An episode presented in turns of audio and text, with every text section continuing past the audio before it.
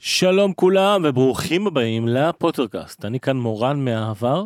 אנחנו עכשיו uh, מקליטים את זה עוד לפני העונה השלישית, אבל uh, איתי גם uh, יותם רוזנטל. אני פה, אני פה, לא ברחתי. ומר אמנון הלל. אה, אהבת מר, מר הלל? נעים לך מר הלל. יש מזג אוויר טוב בחוץ. מיסטר אמנון. מיסטר הלל, לא? מיסטר, בקיצור, אמנון כן. הלל פה. אנחנו מקליטים את זה לפני תחילת העונה השלישית, אנחנו נדבר היום על שתי נקודות, שלוש נקודות מעניינות בספר השלישי, עד כה, כמובן בלי ספוילרים, ככה שמי שקורא איתנו יכול להאזין ולהקשיב, כולל חברי הפאנל, ואנחנו לא נסכם ולא נספיילר את הספר השלישי, כן נדבר על כמה דברים מעניינים, ונפתח אותם, ויהיה כיף, פרק קצת קצר היום. אמנון, אתה מוכן לזה? לגמרי. אז פתיח ומתחילים. טים טינניום טים, ניניום, טים, ניניום. נביא את הגיטרה שוב? אפשר, לא-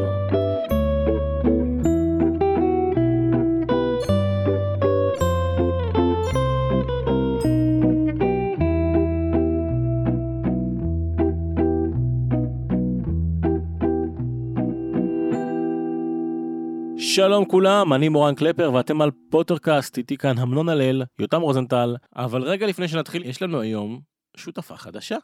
יש לנו נותנת חסות חדשה, אז תעשו הרבה כבוד לבוטיק השוקולד הירושלמי יער הקקאו, כי זה הקטע שלנו. אז כבר קחו מאיתנו 15% הנחה בהזנת קוד קופון פוטרקאסט באתר של בוטיק השוקולד הירושלמי יער הקקאו, פשוט תחפשו יער הקקאו בגוגל. אבל מה זה בעצם יער הקקאו? או, טוב ששאלתם. יער הקקאו זה מפעל שמייצר שלל מוצרי שוקולד איכותיים בטעמים מרגשים ובעבודות יד. ותכלס מה שחשוב לנו, חומרי גלם איכותיים וטבעיים בלבד. נגיד אתם פוגשים במקרה זה סוהרסן ככה, ובא לכם להרגיש טיפה יותר טוב, אז הנה, מלא מלא שוקולדים מיוחדים. בכל חג הם כזה מחליפים מוצרים וליינים וכל מיני דברים שהם מיוחדים, שוקולדים שאתם לא מכירים, לא עכשיו אה, שוקולד או תפוז בלי לפגוע במי שאוהב את זה. האיכות שם ממש ממש מתבטאת בטעם, הטעמים מאוד מאוד טעימים. אני טעמתי פה כמה לפני השידור, אני מודה, אני אמור לשמור את זה לפאנל, אבל אני לא יכול לעמוד בפני שוקולד. וכמובן, נראה לי ככה שרלוונטי לכמה מאזינים, אם לא 99 אחוזים, כשרות מהדרין. הם מגיעים לכל נקודה בארץ, וממש ממש מגניב. בקיצור, אם בא לכם לפרגן למי שמפרגן לנו, אז לכו, כנסו לאתר של בוטיק השוקולד, יש להם גם סדנאות שוקולד, דברים מיוחדים, כדאי לכם, יש לכם 15% הנחה, וזה זמן מעולה מעולה לשלוח למישהו שאתם אוהבים, זה מתנה יפה, זה מצטלם מדהים, זה יותר כיף מפרחים, יותר טעים מפרחים, אל תשאלו איך, אני טעמתי פה איזה פרח, אבל בכל מקרה, כדאי לכם, 15% הנחה, קוד קופון פוטרקאסט. ואנחנו צוללים אל הספר השלישי, אמנון, בוא נתחיל בהתחלה. אוקיי. אז אנחנו מתחילים בהתחלה לא, ב- לא מופתעים שכמו בספר הראשון ובספר השני, הארי אצל הדרסלים, shocking. אצל הדרסלים, נכון? ולא סתם אצל הדרסלים, מנותק, נכון? מופרד מהחברים שלו, נכון? עוד מתוסכל מאוד. ומה שקורה בספר השלישי, קודם כל יש לנו איזה נקודות אור, נכון? אם בספר השני זה היום הולדת הגרוע ביותר בעולם ואף אחד לא כתב לו, ככה הארי חשב, אז הנה, יש לנו תיקון כרטיס ברכה פעם ראשונה בחיים, מה שהוא מקבל, נכון? מרון, מהרמייני, מהגריד, אז מתנה. יש מתנות יש גם התחלה שהיא בעצם יותר אופטימית אבל יש לנו גם מקום נורא קשה כי בעצם מה שאם קודם כל הסופרת נתנה לנו בספר השני את הגזענות הזאת את הבוץ דמים טהורי דם את העיסוק הזה במוצא שלך בצורה שלילית עם, עם מאלפוי והבוץ דמים והיורש של סלידרין אנחנו מגיעים לספר השלישי ופתאום זה בעולם המוגלגי. זאת אומרת זה מחזיר אותנו לעולם שלנו נכון? כי דודה מרץ' מדברת נותנת נאום נורא היא מתייחסת לארי עם הכלבים. גזע, כן. כן, עם הכלבים, ככה זה כמו אצל כלבים שמרביעים אותם ומחזירה אותנו ממש לאאוגניקה, ל- לעניינים של אה, גנטיקה והמוצא שלך, וכאילו שיחה מאוד קשה. היטלר כזה, כן. נכון, ממש כאילו משהו אה, אה, קשה. זה די דומה לבוץ. דמים. נכון, זאת אומרת, זה גם תורת הגזע, היא הביאה את זה עכשיו מהמקום אבל- מוגלגי. כן. נכון, זה יפה שזה כל הזמן שני העולמות, זה בכלל מעניין, כי זה חלק מהכוח של הארי פוטר. היו אה, פרשנים או קוראים שאמרו, רגע, תראו, ה wizarding, ה wizards, הקוסמים, ה-W הגדולה, זה הופכי, זה כמו תמונת מראה של ה Muggles, של המוגלגים. תחשבו על האות M באנגלית אה, והאות כן. W, ואנחנו כל הזמן בין שתי החברות האלה, זאת אומרת, היא מייצרת את הביקורת, את העיסוק, את העבודה בין שני העולמות שהם קורים אחד ליד השני, אבל הם כמו תמונת מראה אחד של השני. זה משפט לפרומו. בסדר? תרשום לך. לא, אפשר אפשר לסיים, זה המשפט מעולה. אוקיי. ואז אנחנו מתחילים שם ובאמת שוב ארי מאבד שליטה נכון בספר השני בספר הראשון הוא כבר איבד שליטה עם הנחש על הבן דוד שלו נכון ועם הזכוכית הראשון. בספר הראשון כן. כן. ובספר השני שם זה זה באמת אה, הוא, הוא כעס וזה אבל זה היה שם עם אה, דובי זה לא היה ממש אה, אשמתו אבל בספר השלישי הוא מנפח את הדודה שלו ואז בעצם מה שהיא עושה אנחנו גם ככל שהשנים מתגברות זאת אומרת עברנו לשנה שלישית ארי גם מגלה דברים יותר על העולם ואנחנו על העולם הקסום היא מרחיבה את נקודת המבט שלנו היינו כבר היינו מאוד מצומצמים בתוך בית ספר אחד. נכון? בבית ספר אחד לקסמים, ועכשיו בתחילת השלישי אנחנו חוזרים אל, הופה, משרד הקסמים כבר מההתחלה פה מעורב. אפילו יותר מזה, יש את אוטונוס הלילה, ופתאום העולם נכון, מתרחב. יש קוסמים בוגרים, ולא סתם זה, היא מערבבת בתוך העלילה את העולם המוגלגי והקסום, כי הנה סיריוס בלק, האסיר מופיע בחדשות. נכון אצל המוגלגים ארי שמע בחדשות שזה גם מחזיר אותנו לראשון ששמעו בחדשות כן. מגונגל שמע בחדשות כל היום. לינשופים בדיוק ואז קפצנו לשלישי אז היא מאוד בתבנית מחזירה אותנו אני בפתיחה לפני הוגוורטס ייקח זמן יקרו כבר דברים וכמובן אנחנו עם העלייה אנחנו נזהרים פה עכשיו מאוד מספוילרים כי אנחנו באמצע חברי הפאנל באמצע הספר השלישי אז יש המון דברים שהיינו רוצים להגיד שקרו פה ורמזים ומבנה אבל נחכה איתם ואני כן אגיד משהו מעניין שבעיניי מקסים שהוא כאילו הערת אגב שוב אבל הערה חכמה כזאת שהסופרת נותנת לנו וזה בקלחת הרותחת. אנחנו מגיעים לקלחת הרותחת וארי שם מתגורר כמה ימים ויש שם מראה. עכשיו מראות בהארי פוטר אה, יש בהם תמיד היבט סמלי זה גם אגב קשור לאלכימיה וזה קשור להרבה דברים למיתולוגיות לדברים שהיא מתכתבת איתם החשיבות הזאת של מראות אנחנו מכירים בכלל את המראה שכמעט תמיד היא לא רק מראה את המראה החיצוני שלך נכון גם כשאנחנו חושבים על מראה ומתבוננים מול המראה אנחנו בעצם הרבה פעמים כן. מעבר לח- לחיצוני. אנשים נגיד שהם אה, בבולמיה או בנורקסיה או משהו, מסתכלים במראה ורואים את עצמם תמיד יותר מדי שמנים, או יותר שמנים ממה שהם, והרבה אנשים שיש להם משהו שלא אוהבים בעצמם, כשהם מסתכלים במראה הם לא רואים משהו אובייקטיבי. מראה בכלל זה לא, גם בחיים עצמם, זה לא בהכרח משהו אובייקטיבי, זה אתה, האור מוחזר אליך לעיניים, זאת אומרת זה אותו, אותו החזר של אור בין העיניים שלי לעיניים של מישהי יעמוד לידי, אבל הפירוש הוא בסוף נוצר במוח. נכון. אז במוח הוא יכול לעבור כל מיני תהליכים שהם מושפעים ממה המצב שלך, איך שאתה מרגיש, מה מצב ההורמונים בגוף שלך והמון המון דברים, ובסוף אנחנו יכולים לראות אותה תמונה ולפרש אותם בצורה מאוד מאוד שונה. שזה מעניין כי זה באמת קורה ככה גם בחיים עצמם כשיש לנו מצבים רגשיים ואתה אומר פה שזה גם ב...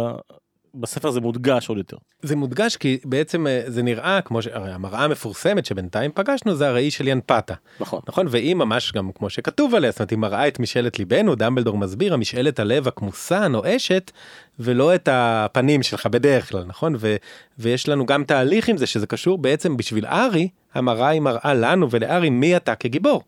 אתה זה שנכון יש לו את הסיפור של האובדן וברור שאתה נמשך ורוצה לראות את ההורים שלך אבל אתה הגיבור שמצליח להתגבר על הראי כבר בחג המולד ולא ללכת לחפש אותו כי אתה ממשיך בחיים ולא נתקע על הראי ובעיקר אתה הגיבור בספר הראשון נכון שתצליח לראות את עצמך מוציא את האבן אבל לא לרצות להשתמש בה ו- ותתגבר על לראות את ההורים שלך. זה לא קשה לארי האבן נכון? זאת אומרת, זה לא שאנחנו אומרים טוב ילד בן 11 רצה חיי נצח ומלא כן, זהב. נכון. האתגר היה להתגבר על הראי בחג המולד לא לחפש אותו והאתגר הגדול בסוף נכון זה שוב ומראה מי הוא מי הלב שלו יש את טובת הכלל. בסופו של דבר הוא מוכן הוא יראה את עצמו לוקח את האבן ולא את ההורים שלו. זה בראשון אז הראי מגלה משהו על כן, עצמו. טובת הכלל זה חשוב באמת, כן. נכון ו- ואז מה קורה בשלישי? כי בינתיים גם המאזינים אין איזה כאילו מראה כזאת חשובה אבל ארי הולך לקלחת הרותחת ויש לו בעיה עם השיער נכון? הוא אף פעם לא מצליח לסדר את השיער זה כבר מוטיב חוזר חלק מהדמות שלו. ויש שם משפט מעניין שהראי עונה לו כשארי מנסה לסדר את השיער בקלחת. עכשיו אני אקריא את זה בעברית ואקריא את זה באנגלית. אז בעברית כתוב אה, כן אנחנו בפרק הקלחת הרותחת הוא הרים אוטומטית את ידו וניסה להחליק את בלוריתו הפרועה חבל על המאמץ חמוד אין סיכוי אמר לו הראי בקול סדוק. ובעברית באמת זה בדיחה טובה וגם באנגלית יש שם את הבדיחה הזאת נכון זה אבוד אין מה לסדר את, ה, את השיער ואנחנו צוחקים עכשיו באנגלית זה כתוב קצת יותר סמוי כי באנגלית כתוב you are fighting a losing battle there dear say this mirror in a wheezy voice. הראי אומר לו דיר, אני אוהב את הדיר. נכון הראי כאילו אומר לו אתה נלחם בקרב אבוד שם. עכשיו אם חושבים על זה איפה מי כבר שמענו בסדרה שאומר שארי צריך מישהו כמו ארי שממשיך דמבלדור. להילחם בדיוק זאת אומרת, סוף הספר הראשון דמבלדור הוא שתה אמר ממש את המשפט הזה הוא אמר נכון צריך מישהו כמוך שימשיך להילחם גם בקרב שנראה אבוד פעם ועוד פעם ועוד פעם כדי לדחות את וולדמורט ואת מה שהוא מייצג. ומה שבעיניי מה שאני אוהב פה זה כאילו הראי אומר לנו בעקיפין בצורה סמויה הומוריסטית אבל ארי אתה הוא הגיבור שממשיך להיאבק גם שהקרב נראה אבוד, אבוד. זה, הר- זה הזהות שלך. הראי כל פעם חושף את הזהות. שלו. ו- ותחשבו בספר הראשון הוא זה שעבר את כל המכשולים, שבעה מכשולים בדרך לאבן, וראינו, הוציא את האבן. והוא זה שהלך לחדר הסודות, נכון, ובסוף הגיע לבד כדי להיאבק ברידל, כדי להציל את ג'יני, נכון, וישמיד את היומן וכולי. זאת אומרת, וגם עכשיו בשלישי כבר, אנחנו מתחילים לראות אותו, במה הם עסוקים עד האמצע, במה הוא והרמייני עסוקים ורון, הם, הם, הם לא מוכנים לקבל את זה, הוא לא מוכן להשלים עם אי הצדק של מה שקרה עם בקביק. נכון. שוב, הוא גם לא היה מוכן להשלים עם זה שלקחו את כדור הזיכרון של נביל עוד בספר הראשון. הוא לא מוכן לוותר, וגם במה שנראה אבוד, הנה מאלפוי עף ואיך הוא עכשיו הוא ישיג את הכדור זיכרון, אז הוא יעוף על מטאטא ויקח את הכדור זיכרון. ועכשיו הם מעסיקים את עצמם, נכון, נחפש מקרים איך לעזור לבקביק, איך לעזור להיפוגריף המסכן. אז אני אוהב ככה את הפתיחה הזאת עם הראי שהיא סמויה, היא הערת אגב, אבל המשפט הזה, you are fighting a losing battle, הוא משפט אה, חשוב שמהדהד לנו. כן, מעניין מאוד. אני, אני הסתכלתי על ההתחלה. והסתכלתי וראיתי שיש, כולם אה, אומרים ויודעים שהספר השלישי הוא ספר שמתחיל את הקו היותר אפל ויותר בוגר. האופל מתחיל. כן. הסורסנים כאילו באים איתו יחד. האופל יוצא משערי אזקבאן. בדיוק. ואני, אני תלמיד טוב, תלמיד חכם. וכשאתה דיברת בהרצאה של העונה השנייה של האירוע סיום, דיברת על הספרים שתמיד יש להם מרכיב חשוב. הסתכלתי, וממש בהתחלה יש לנו ספר, יש לנו ספר החיות המפלצתי. ומה הספר הזה בא לדעתי להגיד? הוא בא להגיד חברים עד עכשיו היה סיפור ילדים חמוד ותמים הכל בסדר. כאן בספר השלישי זה כבר ספר חיות מפלצתי שאתה תצטרך להילחם בו ובשנייה האחרונה והוא מנסה כל הזמן וכל העולם מנסה פתאום להפוך אותך וזה יהיה הרבה יותר פראי ממה שהיה לך עד עכשיו. כאילו עד עכשיו אתה יודע אתה פתאום אתה נכנס מתחיל נגמר טוב הכל בסדר.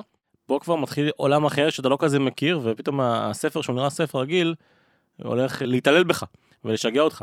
והספר חיות המפלצתי הוא כביכול איזה משהו קטן ואני ורק חושב... ורק אם אתה מרגיע אותו מלטף אותו מתחבר אה, אליו ואז הוא בדיוק אבל אבל דווקא דווקא בזה אני לא בטוח.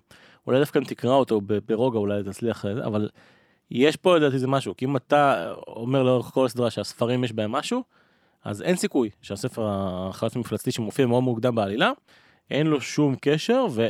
והוא בעיניי הוא משתקף יופי את המעבר הזה בין העולם הילדותי שאני אומר לעצמי וואלה בסדר הכל טוב אני יודע איך זה מתחיל, אני יודע שזה נגמר, אני יודע שהטובים ינצחו תמיד, לבין הספר השלישי שפתאום מתחיל חוסר צדק הרבה יותר ניכר ואנחנו יודעים שזה מתחיל קו עלילה קצת יותר כבד לכל הספרים של הארי פוטר. זה רעיון מקסים ממש אם אני מתחבר על זה ככה ל, ל... בעצם הרבה פעמים גם בראיונות הסופרת דיברה על ה... זה גם זה the beast within החיה שבתוכנו יש לה סרטים עכשיו שנקראים חיות הפלא עכשיו לא, לא כן. לא נוכל לדבר עליהם אבל גם שמה גם שהתראיינה לגביהם מכל מיני מדברת אני עוסקת גם בביסט ש, ש, שבתוכנו, בחיות שבפנים, לא רק חיצוני. באמת עשה איזשהו תהליך מקסים עם, ה, עם הפסיכולוגי וכלפי חוץ, ואתה צודק, שהרי איך אנחנו מתחילים את הספר השלישי אחר כך, זאת אומרת, היו כבר מההתחלה דברים רעים, הרי פתחנו את הספר הראשון ברצח של ההורים של ארי, נכון? נכון. ובספר השני, והיה לנו שם עם קווירל, והיה חד קרן, ובספר השני באמת היה את הבאסיליקס ותום רידל, והשתלטות על ג'יני, היו דברים קשים מאוד, אבל השלישי באמת כבר, באמת זה יוצא כלפי חוץ, אותם בעיות האלה וכמו שאתה אומר הם, הם זה מפלצות גם שקשורות לבפנים. כי המפלצת הגדולה שאנחנו נראה פעמיים בתחילת הספר השלישי מפלצת לא יצור אה, לא כחיה אבל גם כחיה נכון? זה הסוהרסנים. בדיוק. נכון? שוב הסוהרסנים ברכבת ששוב כן פגשנו את המורה החדש לפני תחילת השנה נכון? את, את, את לופין וביחד עם זה באים אותם הסוהרסנים שעד עכשיו לא קראו להם בשם גם. כן. עד עכשיו כאילו אמרו לנו השומרים של אזקבן. למה זה יפה כי הרבה פעמים לא, היא לא קוראת לדבר זה בשם. זה יפה שהיא לא אמרה את זה אבל אני כאילו כשקראתי את זה שוב ראיתי את ה... את כל הזמן נזהרים לא להגיד סוהרסנים.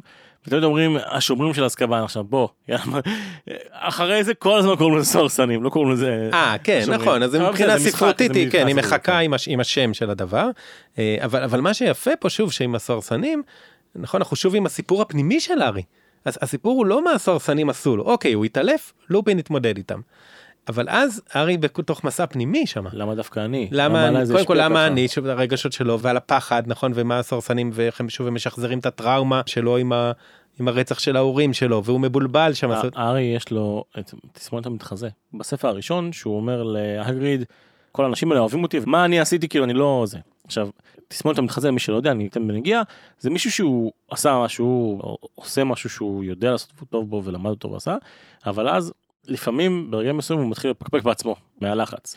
דוגמה אני מרצה 200 אלף פעם ופתאום בהרצאה אחת אני יכול לעמוד מול הקהל ולפני זה לחשוב fuck מה אני אני משקר אני לא יודע את כל הדברים אני אומר דברים שאני לא בטוח בהם כאלה זה משהו שקורה הוא לא מחובר למציאות כמו שאמנון שהוא תותח בהארי פוטר יבוא עכשיו לא יודע מה לכנס של מומחי הארי פוטר ופתאום הוא ירגיש אה, יותר קטן ופתאום ירגיש שהוא מתחזה למרות שהוא לא אז הארי הוא ניצח את הלורד וולדמורט זאת עובדה אבל כשהוא מגיע בהתחלה לעולם הקוסמים אומרים לו כאילו יש בך תכונה מיוחדת אתה מיוחד הוא אומר "אה, אני לא מיוחד אני לא יודע לעשות שום דבר. ואז הוא גם רואה את הרמיוני שהרמיוני יודעת כל הקסמים והוא לא יודע כלום.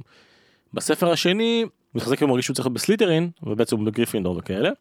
וגם כאילו אומר אני לא כזה טוב אני לא כזה אמיץ אני לא טוב לב וכנראה שאני בכלל רע או משהו כזה. ובספר השלישי מה קורה? הארי אומר הסוהרסנים חושפים אותי. עד עכשיו הייתי קשה וקר רוח ועכשיו הם חושפים את זה שאני כאילו רגיש יותר מאחרים זה, זה חושף את זה שאני כאילו מתחזה שאני לא באמת קר רוח וזה כי אם תראו אני נפלתי אני נפלתי אני היה לי קל אני הכי חרדתי אני הכי מפחד וכאלה ואז גם מאוד מאוד חשוב לו ללמוד איך מנצחים אותם. גם של הקווידיץ' אבל גם בעיניי גם זה כאילו יש פה איזה פחד מזה שהוא זה יחשוף בפני כולם את זה שהוא לא הארי פוטר הגדול. זה ממש מעניין. אני, אני חושב שאצלו זה גם כאילו אם אני משלב זה הוא גם ההתחדות אבל זה גם איזשהו מקום באמת הרגשי הפסיכולוגי שהוא כל הזמן מרג... הוא משקר הרי המון פעמים הוא משקר לא על הדברים המהותיים אלא ביחס לעצמו. זאת אומרת איך אתה מרגיש טוב מאוד מעולה כן הרבה פעמים הוא דמבלדור שואל אותו נכון אה, יש לך משהו שאתה רוצה לספר לי? נכון? והוא לא רוצה להגיד שהוא נכון. שומע קולות כי כי זה איך זה ייראה ורון אמר לו גם בעולם הקוסמים זה לא נשמע טוב. אז אה, באמת הסיפור של איך איך אני נתפס איך רואים אותי מי אני מאוד מעסיק אותו. בין אם זה מתחזה או בין אם הוא באמת מבולבל כאילו מה, הוא בכל זאת ילד בן 13 נכון. למה רק אני התעלפתי? מה יש בי? ובאמת הוא גם לא יודע על הזהות שלו. זאת אומרת הוא במסע איתנו כל הזמן של גילוי הזהות שלו די, שהוא גילוי קשה. אני מדבר עם אה, נחשים אני יכול ככה אני, אני הצלחתי למה למה אני דווקא הילד ששרד? זאת אומרת מה יש בי? הוא כל הזמן אולי אני לא סלידרין אולי אני סלידרין נכון. ולא גריפין אתה, אתה צודק והפתיחת אבל התחלתי להגיד על יצורים ואז אחרי שפגשנו את הסרסנים עם לופין אז אנחנו מגיעים לעוד יצור כזה שבעצם שהיא מוציאה את הדבר שהכי מפחיד אחר כך לופין יגיד לארי נכון עם הבוגארט הוא יגיד אתה מפחד מהסרסן זה מאוד חכם נכון זה מאוד נבון אתה מפחד מהפחד עצמו. אבל עצם הבוגארט עצם ההמצאה של הבוגארט הוא כבר נהדר נכון כי שוב הסופרת זה כבר לא טכנולוגיה של קסם אלא היא ממחישה את הפחד הכי גדול שלך בתור יצור. פרופסור שירה וולוסקי שהיא חוקרת של הארי פוטר שכתבה ספר מצוין והיא אומרת זה כמו הבוגארט בארון הפרק נקרא בוגארט בארון נכון? כמו? יציאה מהארון. לא זה כמו השלדים בארון אה. וזה זה כאילו יוצא כאילו הפחדים שלך עכשיו מתממשים מולך הפחדים הכי גדולים שלך שאתה בדרך כלל רוצה כן. להחביא אבל אז זה מקסים כי שוב התהליך שהארי צריך לעבור והדמויות האחרות הוא לא זה לא לצעוק רדיקולוס ולהגיד או לדעת מה זה בלטינית או באנגלית שזה מגוחך נכון? אלא דיברנו אתה חייב להפוך את הדבר הזה לדבר מצחיק. זאת אומרת, ועוד מול כולם כן? להפוך את הפחד אין הכי ספק פה שזה רולינג אומרת כלי פסיכולוגי שאתה מאוד מפחד ממשהו תנסה להתמודד להתמודד עם זה בעזרת צחוק הומור וכאלה. נכון לא, וזה- פשוט גם להתמודד איתו.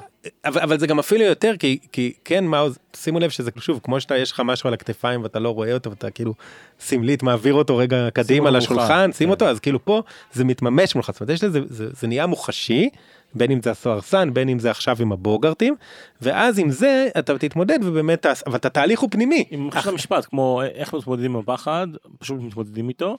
איך מתגברים על הפחד מתמודדים איתו אז היא אומרת בואו ככה מתגברים ככה לופים מראה לנו. נכון אבל ואז יש לזה גם פן של עשייה ויש את הפן של ללחוש את הלחש ויוצא באמת אה, יהיה התמודדות אבל אבל שוב הקסם פה הוא לא טכנולוגי במהות שלו אתה לא צריך לדעת מה הוא אומר אלא אתה צריך לעשות את התהליך הפסיכולוגי. להרגיש, כן. כן אז היא מאוד כל הזמן שוב כמו הרי של ינפתה שגם שוב זה היה תהליך פנים פנימי מה משאלת הלב הנואשת שלי ואיך אני מתמודד איתה. אז גם פה נכון כאילו מה הפחד הכי גדול שלי הכמוס ואיך אני מתמודד איתו. זאת אומרת, כמעט כל המכשירים הקסומים שהיא ממציאה והיצורים האלה יש בהם היבט ונראה את זה בהמשך הסדרה גם בהמשך הספר יש להם היבט רגשי פסיכולוגי רכיב של תהליך פנימי מצנפת המיון. שוב הוא מול כל בית ספר ארי הוא מניח את המצנפת על הראש כן ואז זה לא המצנפת לא בודקת יכולות קסם. מה המצנפת בודקת? היא מתייחסת לתכונות בולטות שלך, נכון באישיות, ולבחירה שלך, כאילו למי אתה. זאת אומרת, כל פעם היא מייצרת, עכשיו, כל המאזינים שלנו יכולים להגיד באיזה בית הם. נכון? נכון. כל מי שקרא ריפוט, כאילו, כולנו גם מתחברים למכשירים האלה, כולנו יכולים לחשוב, כאילו, זה, זה שאלות נורא אישיות, מה אני אראה בראי של ינפתה? ואיך אני מתמודד? כולנו יכולים לחשוב מה אני, מה אני אחווה כשיש את הסוהרסנים, או מה הבוגארט שלי. ברור, ואיך הוא השתנה. שכולם שאלו את עצמם מה מה הבוגרד שלי ומה מה אני אחווה כשאני, אם- אם מסורסן היה לידי, זה שאלות שבטוח. נכון ואז זה, זה מדהים שוב אני זוכר שבבית ספר לימדתי ודיברנו על. הם- היו לי נחנכים ותלמידים שלמדו הארי פוטר וזה מי שקרא הארי פוטר זה מרחב אה, טיפולי כמעט חינוכי שאתה יכול ממש עולם של מטאפורות ודימויים ו... במקום לבוא לילד ולשאול אותו מה הדבר שהכי מפחיד אותך, פשוט תשאל אותו מה היה בבוגארט שלך, ואז יותר קל לו להגיד מה הבוגארט, כן. או מה הוא היה מרגיש עם כי, סורסן. כי זה לא רק להגיד זה באמת. המחשבה שלו וההתמודדות כי זה באמת יצירה שמצליחה לחבר אותנו נורא למקום האישי הזה. אני חושב שמאוד אוהבים את הספר השלישי כי הוא מאוד אה, פסיכולוגי באמת. הוא, הוא הרבה יותר אה, חכם פסיכולוגית, יותר אה, מורכב, ויש איזה ציטוט של רולינג שהיא אמרה אותו אחרי הספר החמישי. היא אמרה מתוך חמשת הספרים שכתבתי עד כה, הכתיבה של האסיר מאזקבאן הייתה הקלה ביותר, ואני חושבת שברמה מסוימת רואים את זה. זה מעניין, זה, יחד, זה מתחבר לי יחד עם זה שהיא אמרה שהסורסנים זה אה, דמות שהיא כתבה על ה... שמקביל לדיכאון ואיך היא הרגישה בדיכאון אז אלה התחושות שהיא כתבה כשהיה לה דיכאון היא כתבה איך היא מרגישה ואז היא אומרת שהספר השלישי היה לה קל לכתוב אותו.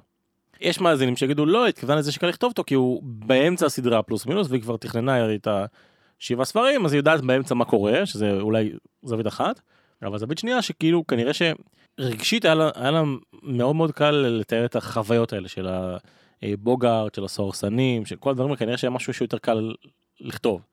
אז איפה אתה חושב שכאילו למה אתה חושב שהיה לה קל קל כל כך לכתוב את הספר השלישי יותר מהחמישה אחרים ארבעה אחרים. אני, אני כן אגיד רגע קודם על הסרסנים כי זה מעניין באמת מה שאתה הזכרת כי לפני הרבה שנים היא כבר אמרה כן זה זה סוג של מטאפורה שיצרתי לבטא את הדיכאון אבל לפני שנה התראיינה ואצל סיימון ארמיטאג' והיא היא אמרה דברים מעניינים היא חזרה לסרסנים והיא אומרת תראו האמת היא זה חלום שהיה לה בתור ילדה זאת אומרת היא אומרת אני קודם כל זה, זה יצור שבא אליי אומרת אני יש לי חלום שאני זוכרת שהייתי ילדה. שזה, ו, ושל היצור הזה שמופיע ו- וממש עם התיאור הזה ועם השאיבה חלום נורא. זהו זה מדהים זה, זה, אבל היא לא ידעה כשהיא כתבה את זה באמת היא כתבה את זה ו- והפכה את הדיכאון היא, היא גם אמרה יפה אני זה לא אחד לאחד היא לא שמה דמות שנמצאת בדיכאון. היא לא. אומרת אני הפכתי את זה בצורה ספרותית יצרתי יצור שייצג את חוויית הדיכאון ואת ההתמודדות כן. איתו זאת אומרת עשיתי גם עבודה אישית שלה וגם עבודה בשבילנו יותר משמעותית מרק לשים נניח דמות בדיכאון. נכון. וגם היא אמרה אבל לא הבנתי כשהיא כתבה את זה היא לא הבינה את זה אבל אחר כך פתאום זה חזר אליה החלום והיא נזכרה אה. התיאור הדרך שתיארתי את היצור האפל הזה הוא בדיוק כמו החלום שהייתי כשהייתי ילדה לבד עם היצור הזה שמופיע ומתקדם אליי זאת אומרת זה, זה ברעיונות חדשים היא הסבירה זה ככה מאוד מעניין זאת אומרת תמיד יש עוד להוסיף על, על הסוהרסנים לי הם הזכירו גם הם מזכירים כמובן יציר, יצורים מיצירות קודמות זאת אומרת יש כמו? מי שקרא שר הטבעות אז יש הקבלות יפות אה, אל אוקיי. הנזגול נכון, נכון? זאת אומרת כן. יש לנו תיאור האבירים על הסוס. כן ואני כש- כשקוראים את מומו של מיכאל אנדה מי שמכיר את הספר המקסים מומו אז יש את האנשים האפורים. הם לא אחד על אחד הסרסנים אבל יש יצורים ששואבים את כל השמחה ו- ומרגישים קור ו- וכשהם מופיעים והשמיים ככה זאת אומרת יש תיאור מאוד מאוד וואלה. דומה של גנבי הזמן או האנשים האפורים. אז אתה לא יכול לדעת האם היא השאילה בהכ- בהכרח משם או שהם שניהם לוקחים מאיזשהו דימוי משותף והיא אומרת זה גם בא לה בחלום אבל היא נותנת לזה בכל זאת את הטוויסט שלה. ועכשיו אני חוזר לשאלה שלך אני אני לא מכיר את הרעיון הזה זה שאלה זה שמעניין שהיא אומרת שהיה לה קל לכתוב את הספר השלישי אני לא יודע אם אני אצליח לענות על זה בלי לעבור את פרק 12 כדי לדבר מה יש בספר השלישי. אבל אין ספק שאתה צודק כאילו היא כן הרבה אנשים התאהבו בסדרה בספר השלישי זאת אומרת הרבה אנשים מבוגרים שאומרים להם זה אומרים מתי כאילו הבנת שהארי פוטר זה רציני. אה, אשתך התחילה לקרוא בספר לא מאוחר. היא התחילה ברביעי כי. פשוט זה מה שהיה לנו שהיינו בחו"ל. ואז היא כבר התאהבה לגמרי אבל הרבה אנשים שמעתי ואומרים אה, כשהגעתי לשלישי אנשים בעיקר מבוגרים אומרים פתאום היה קפיצה בכתיבה פתאום הרגשתי וואו חברי הפאנל עוד לא יודעים כי אנחנו באמצע הספר אבל פתאום הייתה באמת משהו הרבה יותר בוגר ומשהו הרבה יותר עשיר ובאמת ברמה הפסיכולוגית הולך פנימה. זה לא שהארגב הראשון והשני לא הלכו פנימה אבל עוד לא מבינים את זה בקריאות הראשונות. קצת דיברנו על, על הספרים הראשון והשני גם הם עם עומק מאוד גדול פסיכולוגי אבל בשלישי זה הרבה יותר נוכח ו- ודברים משתנים. כן אני אני אני לא יודע אבל לענות ככה על החצי ספר כאילו למה למה הוא היה לה קל. טוב, אני חושב שאנחנו סיימנו את הפרק הזה. אה, יש משהו שרוצה להגיד על הספר השלישי עד כה? אנחנו כן נבטיח למאזינים שאנחנו נעשה גם פרק על הספר השלישי עם, ה... עם ספוילרים, זאת אומרת כאילו אחרי שכבר תגיע לסוף, על הספר השלישי בשלמותו, אבל זה ככה נגיעה יפה לבינתיים. לתת לכם טעם של עוד. אמנון יש משהו שהיית רוצה להוסיף על הספר השלישי עד כה? אולי נגיד איזה מילה על הרמיוני כן. שוב, הכתיבה תמיד של הארי פוטר זה מין, אנחנו רואים מין מחזורים כזה, כמו שאמרנו, כל ספר גם זה כמו ספירלה, זאת אומרת מצד אחד הארי, הרמיוני, רון הם מתבגרים, מצד שני כל ספר יש קצת, ראינו כבר בשני הספרים הקודמים, חזרה על דברים ש, שקורים. ועם הרמיוני זה מעניין כי אנחנו לא צמודים אליה, אנחנו צמודים אל הארי, וגם שהוא במגורים שלו והרבה פעמים הוא קרוב לרון, אבל בעקיפין אנחנו כל הזמן בעצם לומדים על התהליכים שהיא עושה, וזה זה מרתק לראות, כי למשל עכשיו בספר השלישי מה היא עושה? רון והארי במה הם עסוקים? זאת אומרת, אמרנו נכון הארי נורא, נורא ילדי כזה כאילו הוא התחיל, הארי באוגסמיד. כן, קודם כל הארי בכלל התחיל, התחיל השנה הוא שמע בחדשות שיש אסיר נמלט נורא ש, שברח הוא יודע שזה קוסם הוא יודע אפילו שהוא מחפש אותו וזה במה הוא עסוק מי יחתום לי על הטופס לאוגסמית. נכון? שהוא יצר קסמים. כן. שר- ראש הממשלה אתה יכול לחתום לי על אישור ל... שומרים עליו מגנים זה כולם לא הוא, עכשיו שוב זה הגיוני הוא ילד בן 13 והוא רוצה לצאת עם כולם הוא מגיע לבית ספר הוא רק עסוק בזה וכאילו הרמייני אומרת אבל איך אתה תצא יש סוהרסנים דמבלדור אמר הגלימה הוא עסוק בזה אחר כך הוא עסוק רק בקווידיץ' נכון? זאת אומרת מופיעים סוהרסנים ממש הופיעו סוהרסנים שם במשחק ווידיץ' שפגשנו והארי כאילו איבד שם את ההכרה נכון ודמבלדור ככה האט את הזמן כאילו נפ- הנפילה שלו הי- הייתה לאט שם אחרי שהוא ראה את הגרים בקווידיץ' ואז הארי הולך ל- ללופין אתה חייב ללמד אותי על פטרונוס לא כדי להתמודד עם סוהרסנים או עם הפחד כי אני חייב לשחק קווידיץ' מה יהיה אם הם יבואו בקווידיץ' לווי. זאת אומרת, יש בו הארי נורא ילדי ואז הוא, הוא כועס על הרמייני הוא לא מדבר איתה עכשיו בקטע בדיוק שהם קראו נכון הוא ורון לא מדברים איתה כי היא שלחה את המטאטה שלו לבדיקה. כי מי שלח לו את אש המחץ בלי פתק. והרמיוני אומרת נכון אולי זה סיריוס צריך לחקור את זה. עכשיו הרמיוני הרבה יותר בוגרת שם. היא לא רק נכון. בזה שהיא היא שואלת את השאלות הטובות על הטקסט על מי לא כתב את הטקסט על מה כל על הבגרות על מה חשוב הארי הוא נורא ילדי. פזיז מאוד וגם שהיא גם פועלת נגד החברים שלה כמו נביל. בדיוק. מה, כן אם אם דמבלדור היה נותן להרמיוני כבר בספרים שראינו נקודות כמו לנביל על אומץ נגד החברים היא הייתה כבר על איזה אלף נקודות בספר הראשון תחשבו כמה דברים היא עשתה איתם בספר השני נכון כמה היא, היא מתאמצת ועכשיו בספר השלישי אני רוצה להגיד הם גם הם אכפת להם מבקביק הם אומרים "אה, בואו נשב בספרייה נעבור אבל אחר כך במה הם עסוקים. קווידיץ' נכון. ומה הרמיוני ובינתיים הרמיוני היא גם הייתה עסוקה והיא אמיצה הלכה למגונגל נכון ו- ו- ולמרות שהיא תשלם את המחיר הם לא מדברים איתה הם כועסים עליה אבל היא ממשיכה בתחקירים שלה היא כבר אומרת להם עכשיו בפרק היא למשל אומרת להם "אה, מה אתם לא ברור לכם למה לופין חולה. ורון אומר "אה, לא היא לא רוצה להגיד לנו בטח היא לא יודעת כלום והרמייני הלכה משם. אז הרמייני עסוקה בלמה לופין חולה הרמייני כבר עסוקה ב... הייתה עסוקה במטאטה הרמייני עסוקה בבקפיק באיך לעזור לאגריד והם כולם עסוקים בקווידיץ. אנחנו כן מהצד רואים איזושהי התבגרות איזה איכויות מאוד גדולות של הרמייני שאני כן אגיד שהם בניגוד למה שהמספר נראה לנו כאילו זה נראה לנו כל הזמן הילדה שיודעת הכל קראה ספרים וזה לא שהיא לא קראה ספרים וזה לא שהיא לא חכמה אבל היא הרבה יותר מזה. אנחנו כבר רואים פה המון צעדים קדימה שהיא מתכננת ועושה וברקע ובעצם אה, יכול להיות שבנות מתבגרות יותר מבנים זה גם אה, עניין. יכול להיות למרות שזה לא לא רואים את זה על הבנות האחרות כרגע שם בהוגוורטס אבל את הרמייני אנחנו רואים איזה איכויות מאוד חשובות שכבר בולט ככה בתחילת השלישי. כן, היא בהחלט דמות מיוחדת. אה, אמנון, אני בשלב זה רוצה להגיד לך הרבה הרבה תודה. אני חושב שהצלחנו לצלוח את המשימה הזאת של בלי ספוילרים בצורה נהדרת. כן. אז אה, רק נאמר שאת אה, אמנון אפשר אה, לעקוב אחרי אמנון גם בעמודי הפייסבוק שלו, באינסטגרם, בפייסבוק ובאתר האינטרנט. סוד הקסם. סוד הקסם, בדיוק. יש לאמנון הרצאות מדהימות, מדהימות, מדהימות, שאני אומר לכל אחד שהיה פה, זה ששמעתם את אמנון, גם אם שמעתם את שלושת הפרקים עם אמנון, זה לא משנה. עדיין תבחרו הרצאה ותגיעו אליה. אין, אין מצב כזה שאתם לא תהיו בהרצאה של אמנון. זה פשוט חובה. ובאמת באמת חובה. ובאמת כאילו אין אני פשוט תענוג לשמוע אותו וגם תענוג לשמוע אותו גם בהרצאות וגם פה. ופה אני עוד ממקד אותו בלי ספוילרים וכן ספוילרים וכאלה. ויש הרצאות שלמות שיש בהם ספוילרים יש כאלה בלי אבל שפותחים את הנצרה ו... חובה חובה פשוט חובה למה לא למה לא. המון המון תודה כיף איתכם. באמת. תענוג באמת אבל לא נראה לי שהוא די ייחודי בארץ הוא לא יגיד את זה לעצמו אבל אני לא, לא מכיר עוד תופעה כזאת בארץ כיף שיש אותך זה עד כה ואני רוצה להגיד למאזינים אה, אנחנו הבאנו את אמנון במיוחד שלפנו אותו ביום לא פשוט.